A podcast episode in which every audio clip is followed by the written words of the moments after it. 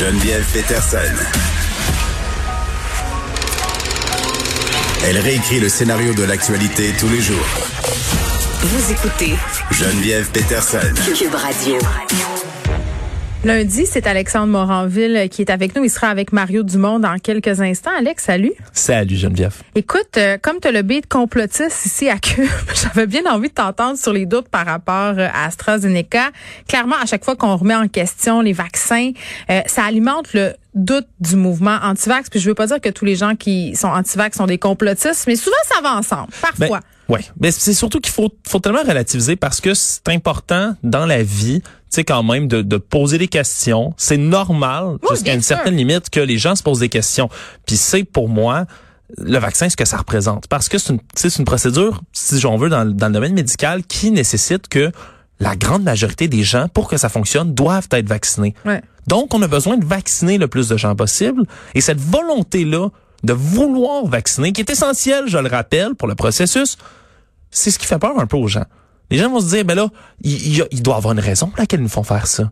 Hein? Puis là, on a toutes les théories du complot qui s'y rajoutent. Il y en a qui disent juste que le vaccin va donner X maladies, X pathologies, l'autisme, on l'a vu pendant Ouais, longtemps. là, ce qu'on parle Je- dans le cas d'AstraZeneca sur des effets secondaires, des thromboses, des caillots sanguins, euh, puis ça vient jouer avec des vieilles peurs qu'on a par rapport au vaccin, notamment cette étude frauduleuse qui a été démentie depuis, euh, qui avait été publiée dans Nature, qui s'est rétractée par un médecin qui a fait des rapprochements entre un vaccin, le RRO et l'autisme. Puis je le répète, là, a- Complètement faux. oui, ça a été répété, mais on dirait que ça, c'est un phénomène scientifique aussi bien documenté. On retient toujours l'information euh, qui nous a été donnée en premier, puis les rectifications, on a moins tendance à y accorder d'importance. ce qui est, ce qui est extrêmement déplorable. Ouais. Là, maintenant, dans le cas d'AstraZeneca, c'est vraiment un principe de précaution.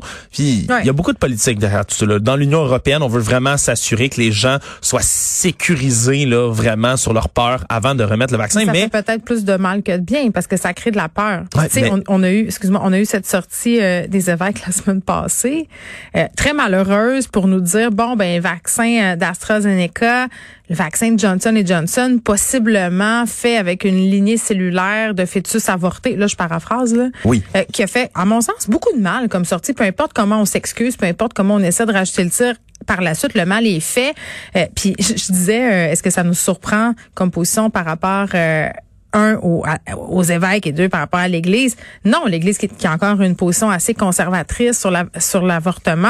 Euh, et là, le Vatican vient de réitérer que l'homosexualité, Alex, est un péché. Oui, ça a été réaffirmé aujourd'hui par l'institution du Vatican qui est censée euh, préserver le dogme catholique. Ok, c'est vraiment le, le- le nom de tout ça. C'est la congrégation pour la doctrine de la foi. Et lorsqu'ils se sont fait poser une question par rapport au fait que l'Église pourrait-elle peut-être un jour bénir une union de même sexe, donc une union homosexuelle, ça a été tranché? Non. Un grand non parce qu'on dit C'est que... tellement hypocrite. Il y a tellement beaucoup de prêtres qui sont gays. Oui, mais pour être béni, dit-on, béni, il faut que ce soit objectivement et positivement ordonné à recevoir et à exprimer la grâce en fonction des desseins de Dieu. Donc eux se sont chargés de dire, Dieu, c'est pas dans ses dessins, c'est pas dans ses plans, ça a pas été écrit comme ça, donc c'est un Oh, péché. mais Dieu, c'était là 2000 ans là, qu'on a inventé ça. Là. On pourrait-tu le réa- on pourrait-tu faire la version remasterisée de Jésus puis de Dieu? Et c'est une institution qui refuse de se moderniser, puis à chaque fois qu'on leur on leur tend la perche, il y a une Ah. occasion comme ça, euh, on a l'impression que c'est un peu raté. Il y a cinq mois, le pape avait dit quelque chose qui avait redonné un peu la Oui, François, la qui est un peu progressiste, mais écoute, ce sont des hommes qui désirent garder leur pouvoir pour eux. Qu'est-ce que tu veux? Alexandre Moranville-Ouellette, c'est un peu décourageant tout ça. Merci. On te retrouve euh, dans quelques instants. Merci à Frédéric Mockel, à la recherche, Sébastien Laperrière, à la mise en onde. Merci à vous, les auditeurs. On vous retrouve demain à 13h.